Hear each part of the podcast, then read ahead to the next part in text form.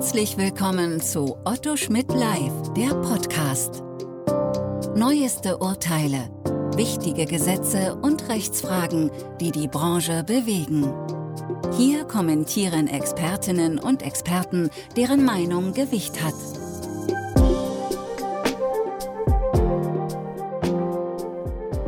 Herzlich willkommen zur fünften Folge des Arbeitsrechtspodcasts aus dem Verlag Doktor Otto Schmidt. Mein Name ist Melissa Peetz. Ich bin als Lektorin für den Bereich Arbeitsrecht im Verlag Doktor Otto Schmidt tätig. In der letzten Podcast-Episode haben wir über die Tops und Flops der Rechtsprechung der vergangenen Monate gesprochen. Dabei hat sich ein Thema als besonders problematisch herausgestellt, der Betriebsübergang. Das ist quasi die Dauerbaustelle des Arbeitsrechts. Grund genug, um sich diesem Thema heute ausführlicher zu widmen. Auch dieses Mal steht mir unser Experte, der langjährige Fachanwalt für Arbeitsrecht, Doktor Wienhold Schulte, zur Seite. Herzlich willkommen, Herr Doktor Schulte. Ich grüße Sie auch sehr herzlich und ich freue mich auf den weiteren Verlauf. Sehr schön. In der letzten Folge, die Sie ja gemeinsam mit meiner Kollegin Petra Röfing aufgenommen haben, haben Sie den Betriebsübergang die Dauerbaustelle des Arbeitsrechts genannt. Können Sie das vielleicht noch näher erläutern?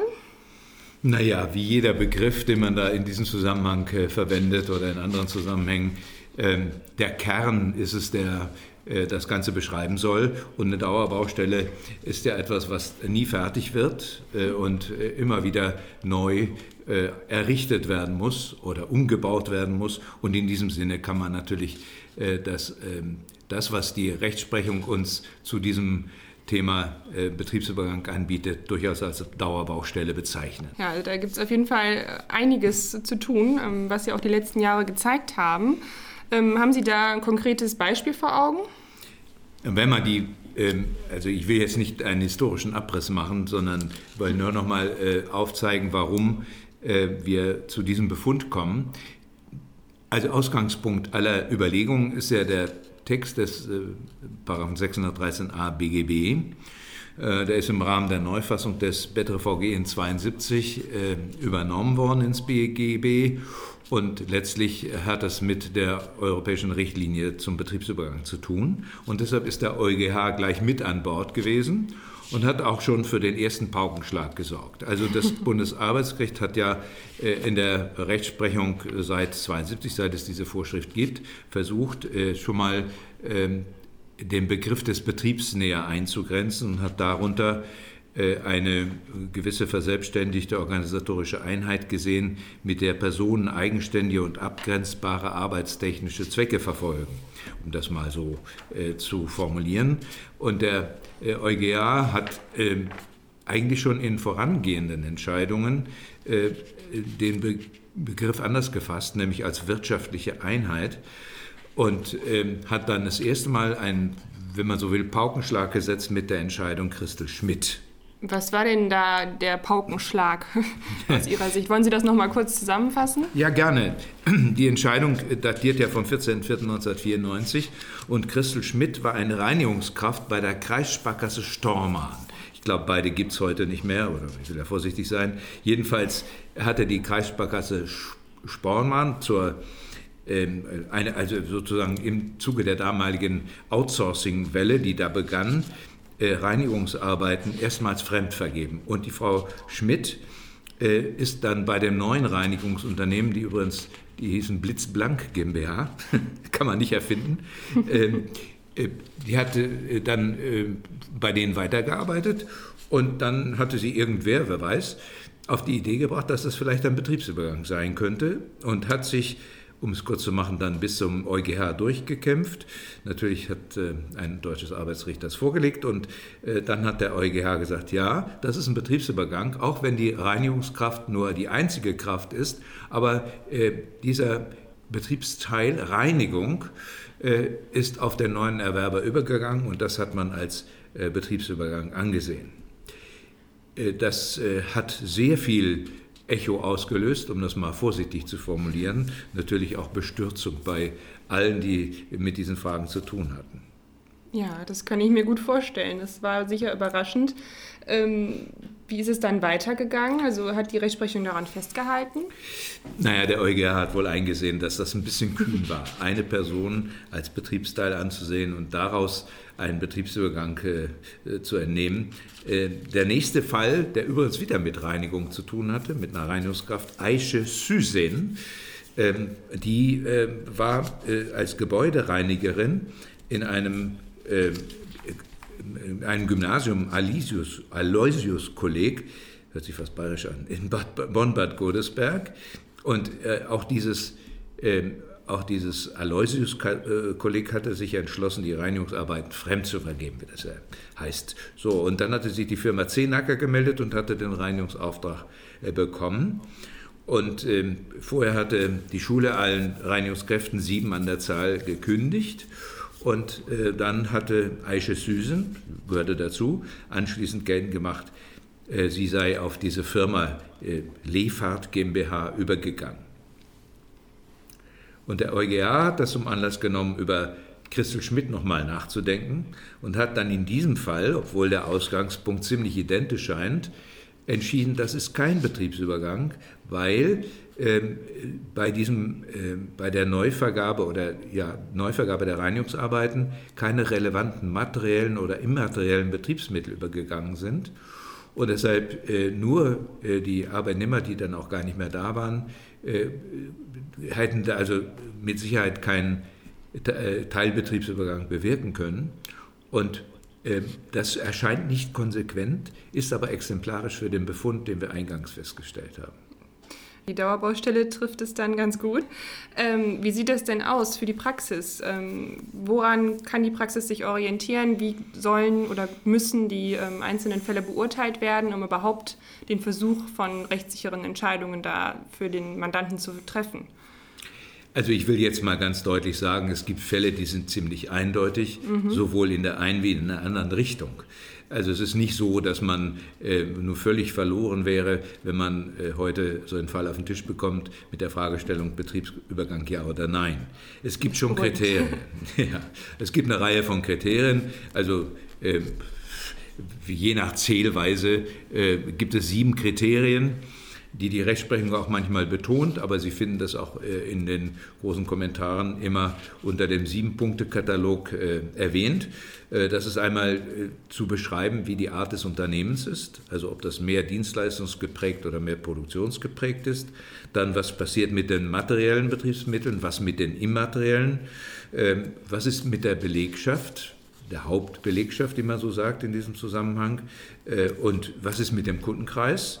Und schließlich noch zwei Kriterien, die äh, auch bei der Gesamtwürdigung, die am Ende steht, eine Rolle spielen, nämlich die Ähnlichkeit und die Frage, ist der Betrieb unterbrochen oder ist der kontinuierlich durchgeführt worden? Können Sie da vielleicht auf die einzelnen Punkte ein bisschen eingehen und vielleicht auch Beispiele nennen? Also ich glaube, Sie hatten ja gestartet mit der Art des Unternehmens. Ja, gerne. Also man unterscheidet betriebsmittelintensive. Das sind äh, natürlich Produktionsbetriebe äh, mit Produktionsanlagen, mit fest verortbaren äh, Betriebsmitteln, also materiellen Betriebsmitteln. Und die sind geprägt durch eben die äh, Mittel, mit denen der Arbeitszweck verfolgt wird. Nicht so sehr mit den Menschen und den Köpfen der Menschen.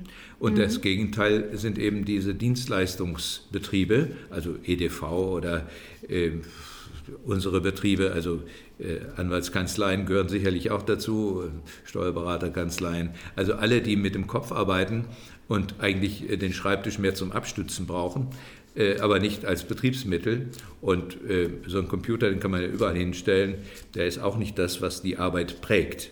Also das mhm. ist zum Beispiel diese große Unterscheidung. Äh, und dann, wenn man diese Unterscheidung schon mal macht, ist man schon auf der richtigen Spur. Das ist ja schon mal wenigstens recht griffig noch, also wahrscheinlich in dem ganzen Wust. Wie sieht es dann weiter aus? Naja, dann kommen die materiellen Betriebsmittel. Da kann ich an das anknüpfen, was ich gerade gesagt habe. Also Fahrzeuge gehören natürlich auch dazu. Wenn ein, ein Speditionsunternehmen übergehen soll, dann sind natürlich die, die L K Ws, die die Güter transportieren, genauso wichtig wie die Fahrer, denn ohne Fahrer kann so ein L K W nicht bewegt werden, umgekehrt, ein Fahrer ohne L K W ist auch nichts wert, also das kann man schon so beschreiben.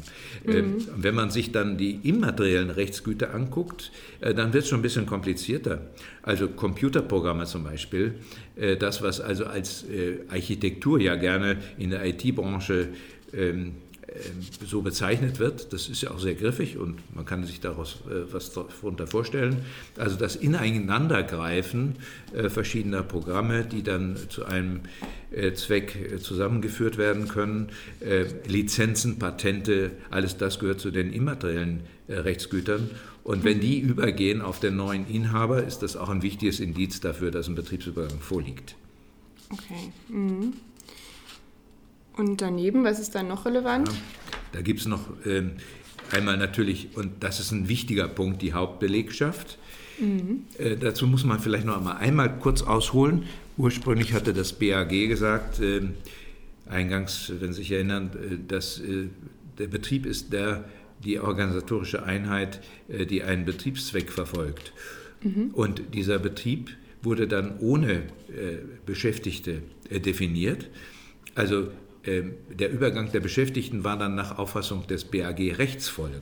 Dem ist der EuGH nicht gefolgt und hat gesagt, nee, nee, die ähm, Hauptbelegschaft ist, also der Übergang der Hauptbelegschaft ist ein wesentlicher Teil, ein wesentliches Kriterium für einen Betriebsübergang, ist also auf der Voraussetzungsseite zu prüfen und nicht auf der Rechtsfolgeseite. Ah, okay. Und da gibt es je nach, je nach Art des Betriebs, ob das Äh, ob das äh, eine Belegschaft ist, die äh, mit, aus, aus, aus, leider, äh, aus lauter Spezialisten äh, zusammengesetzt ist, dann äh, ist natürlich das, was da an Know-how vertreten ist in den Köpfen, äh, entscheidend dafür, ob das übergeht. Wenn also die überwiegende Mehrzahl dieser Menschen, die das Ganze konstruiert haben, auf den neuen Erwerber übergehen, dann äh, ist das ein wichtiges Indiz für einen Betriebsübergang. Äh, Im Gegensatz dazu, äh, Menschen, die einen geringen Ausbildungsgrad und Qualifikationsgrad haben, die sind da nicht so sehr entscheidend, die prägen nicht so sehr, die sind austauschbar und da muss es schon eine ganz erhebliche Anzahl von Beschäftigten sein, die dann übergehen, also so äh, fünfundsiebzig Prozent reichen nicht aus, fünfundachtzig Prozent hat das B A G mal angenommen, reicht dann aus für einen Betriebsübergang. Okay, aber ich merke schon, da ist dann die Abgrenzung wieder deutlich schwieriger und nicht so eindeutig äh, und das Ganze ist der Auslegung irgendwie mehr äh, unterworfen an der Stelle. Das äh, mhm. riecht nach Streit das, an der Stelle. Das dicke Ende kommt ja noch. Ja, also, das wäre. Wir haben ja noch, ja, wir haben noch die Kundenbeziehungen. Ne? Also wenn, mhm. äh, wenn natürlich äh, der Übernehmer in die Kundenbeziehungen einsteigt, wobei man da vorsichtig sein muss, denn die Kunden äh, kann man nicht einfach übernehmen, die müssen ja auch einverstanden sein. Ja? Also wenn Sie an eine Arztpraxis denken, äh, der, das Patientengut, was ja Ärzte gerne so beschreiben, so als Wirtschaftsgut, das Patientengut, ne? Gut, will ich nicht weiter kommentieren, ähm, aber wenn das übergeht, dann ist das natürlich auch schon ein ganz wichtiger Bestandteil äh, der Arztpraxis und äh, der neue Inhaber kann dann natürlich sofort weitermachen, ungeachtet der Leute, die da bei ihm beschäftigt sind. Auch das ist ein wichtiges Kriterium. Äh, und dann äh, zum Schluss zwei Punkte, die, äh, die dann immer äh, die, ja, praktisch die richterliche Bewertung wieder offen machen. Das ist der, das Prinzip der Ähnlichkeit, also der identitätsstiftende Charakter der einzelnen Kriterien äh, wird dann geprüft und äh, das B A G hat das mal sehr schön griffig formuliert. Wenn man sich ins gemachte Bett äh, legt, okay. ja, dann ist das ein starkes Indiz dafür, dass das ein Betriebsübergang ist. Wenn man mhm. das Bett erst neu errichten muss, ist das eher äh, dem Begriff schädlich. Also die Ähnlichkeit, wenn man von außen betrachtet, ist das, was da passiert äh, an dieser Stelle, ist das mit dem, was vorher war, äh, sozusagen ähnlich im Sinne eines identitätsstiftenden Gesamtcharakters. Okay, und ja. das Letzte, was Sie jetzt genannt hatten, hm. war ja die Betriebsunterbrechung. Ja. Ähm, das genau muss man sich jetzt darunter vorstellen? Naja, also äh, man sieht das ja manchmal in den Fußgängerzonen, dass da äh, Geschäfte leer stehen. Dann sagt man, was in dieser eins a Lage, lassen die einfach mal so ein Geschäft ein halbes Jahr leer stehen. Äh, da muss man sagen, das hat seinen guten Grund. Das ist nämlich die Unterbrechung der Kontinuität Und Kontinuität ist beim Betriebsübergang ein ganz, ganz wichtiger Gesichtspunkt. Mhm. Wenn die unterbrochen ist, wenn sich in einem Ladengeschäft, also im Einzelhandelsgeschäft, die, Buch, die äh, Kundschaft buchstäblich verlaufen hat, äh, dann muss der Neue die Kundschaft wieder neu erobern. Und wenn man diesen Befund hat, also wenn die Kundschaft weg ist, die hat sich bei anderen Geschäften eingedeckt, insbesondere bei Geschäften des täglichen Bedarfs oder Modegeschäfte, die ja, ja wie der Name schon nahelegt, der Mode unterworfen ist. Und wenn die neue Mode kommt, dann nutzt es nichts mehr, das bisher der Kundschaft war. Also solche Dinge, die spielen eine große Rolle. Man muss immer genau schauen, wie lange das dann in Monaten dauert. Ja, mhm. Also beim, bei einer Kindertagesstätte zum Beispiel hat das B A G entschieden, dass drei Monate ausreichen. Beim Restaurant äh, sollen es sechs Monate sein. Also da muss man immer äh, genauer hingucken. Äh, okay. Ein Aspekt, der mir gerade einfällt, äh, ist natürlich jetzt bei der Corona-Pandemie ja. und dem Lockdown äh, natürlich äh, springt ins Auge. Ne? Was ist denn jetzt mit den Unterbrechungen, die gar nicht freiwillig passieren? Hm. Äh, ne, sondern äh, von der Pandemie äh, ge- erzwungen sind. Äh, gilt das dann auch als Unterbrechung im Sinne des Betriebsübergangsrechts? Was Fragezeichen. Ja, ich meine nicht. Äh, ich meine, es kommt nicht darauf an, äh, warum die Unterbrechung da ist. Ob das eine fehlende Baugenehmigung für den neuen Betrieb ist oder, oder ob das jetzt äh, eine staatliche Anordnung ist, dass die Geschäfte nicht geöffnet halten dürfen. Der Effekt ist ja derselbe. Die Kontinuität des bisherigen Betriebsgeschehens wird unterbrochen. Mhm. So, und warum das am Ende ist, nach meiner Meinung, spielt da keine so große Rolle. Denn äh, auch da hat sich die Kundschaft verlaufen, muss wieder neu äh, gewonnen werden. Und, und der neue Inhaber knüpft dann nicht an das an, was vorher schon war, legt sich also nicht ins gemachte Bett, sondern muss äh, das nochmal neu aufstellen. Auch wenn jetzt äh, in der Situation ja gar nicht die Möglichkeit besteht, zur Konkurrenz zu gehen, also das würden Sie jetzt quasi unbeachtet lassen ja. in dem Zusammenhang und sagen, okay, dennoch ist die Kundenbindung dann tr- durch diese lange Unterbrechung nicht mehr gegeben? Das finde ich nicht nett, dass Sie mir die Argumentation kaputt machen. Entschuldigung. Sie sehen schon, das ist alles brüchig. Ja, das sind ja auch Überlegungen. Ja, ja, genau, also die spontan so kommen. Und mhm. äh, ja, das wird man sehen. Also Sie haben ja völlig recht. Äh, man kann auch die Gegenposition gut vertreten. Mhm, okay, also da wird es noch Potenzial für Streit wahrscheinlich geben. Das hoffe ich doch sehr. Ja, natürlich. Wenn Sie alle einig wären, dann wäre es ja schlecht für uns. Hätten wir wenig zu tun, ja. Genau. Wobei ich nicht sagen will, dass wir den Streit suchen, wir, sondern wir suchen Lösungen. Aber trotzdem ist es gut, wenn man äh, in der Auseinandersetzung äh, die Dinge nochmal neu beleuchten kann. Absolut, auf jeden Fall. Ähm, in dem Zusammenhang Betriebsübergang fällt ja auch immer wieder das Stichwort Funktions- oder Auftragsnachfolge. Können Sie das vielleicht noch ein bisschen näher erläutern? Ja, gern. Also ähm, es gab mal eine Zeit, da auch das unter dem Stichwort der Veränderung, auch der Rechtsprechung, da gab es mal äh, eine klare Linie, bloße, bloße Funktion und Auftragsnachfolge ist kein Betriebsübergang. Also wenn lediglich ein anderer Auftragnehmer jetzt die Tätigkeiten verrichtet mit ganz anderen äh, Leuten, mit ganz anderer Organisation, dann ist das kein Betriebsübergang. Das mhm. war sozusagen fast ein Dogma. Und dieses Dogma wird heute auch noch immer wieder betont. Also die reine, können Sie überall nachlesen, die reine Funktions- und Auftragsnachfolge ist kein Betriebsübergang. Nur man kommt ins Grübeln, wenn man dann auf einmal die Rechtsprechung betrachtet, äh, die sich entwickelt hat an den Flughäfen, an diesen äh, Kontrollstellen. Ne, wo man von dem allgemeinen Teil in, in den Bereich des Vorfelds übergeht. Kennt, kennt man ja vom Fliegen. Man geht durch die Kontrolle äh, und diese Kontrollmittel, die da stehen, also diese, diese Torbögen, äh, wo man durch muss und mhm. äh, diese Beleuchtungsgeschichten und das Transportband und die Leute, die einen da betatschen und äh, die Füße, äh, die, die Schuhe ausziehen und äh, ja, man kennt das ja. So, ja. Äh, da... Das gehört ja alles dem Flughafenbetreiber. Mhm. Und man hat immer gesagt, wenn, wenn also die, die, die Produktionsmittel äh, gar nicht übergehen, sondern nur da stehen bleiben, stumpf, weil sie einem anderen gehören, dann ist das auch ein wichtiges Indiz dafür, dass es kein Betriebsübergang ist. Trotzdem hat das B A G zweimal entschieden, Düsseldorf und einmal Köln, dass äh, durch die Neuvergabe dieser Kontrolltätigkeiten äh, ein Betriebsübergang stattgefunden hat. Da hat man sich sehr gewundert, ja genau, da hat man nachgesagt, oh, wir haben anders beraten und jetzt auf einmal fliegt uns das Ding um die Ohren. Also ja.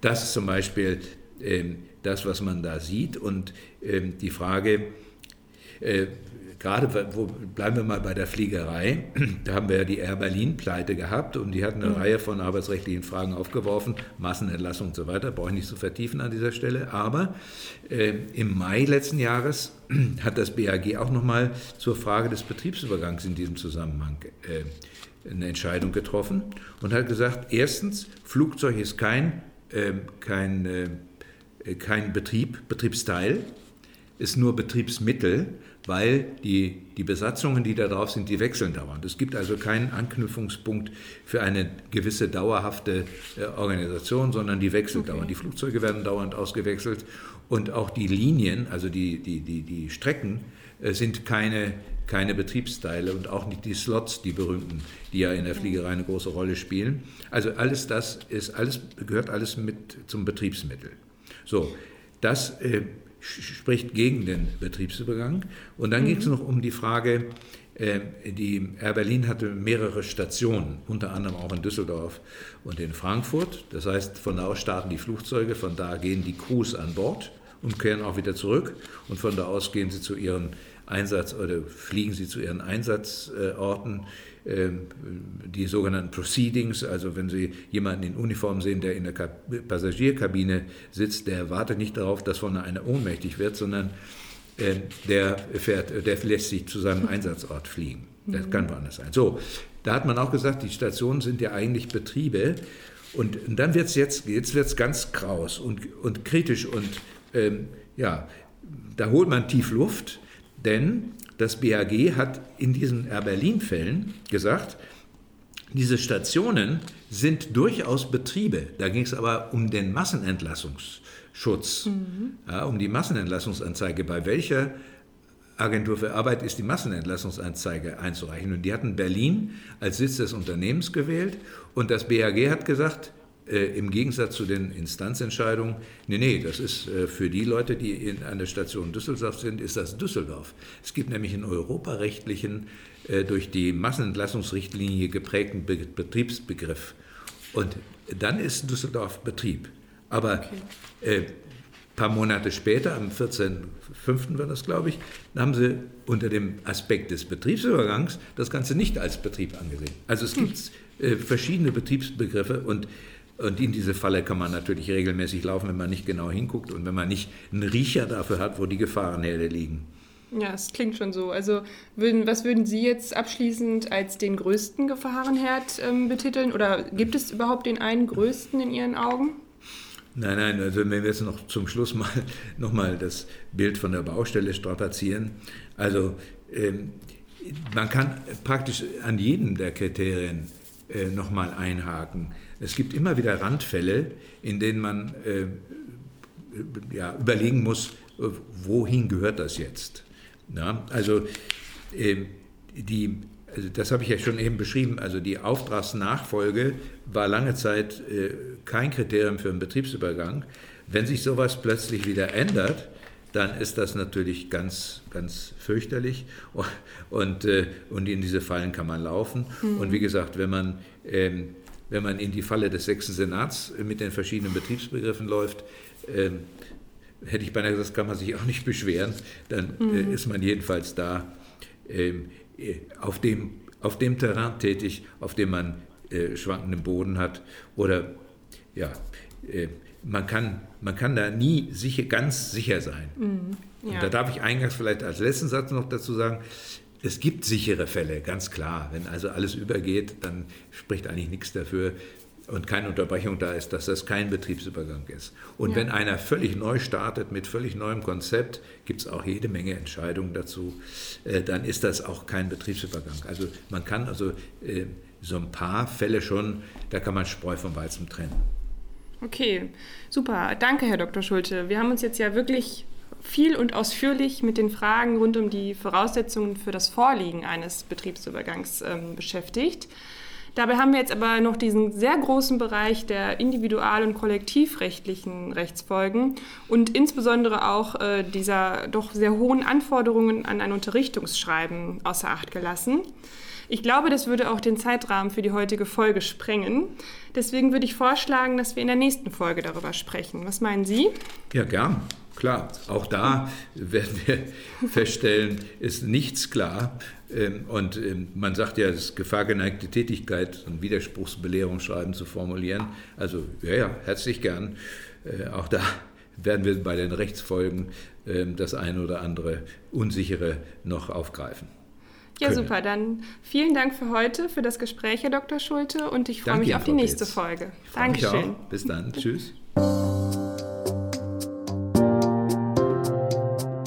Hörten Otto Schmidt live, der Podcast.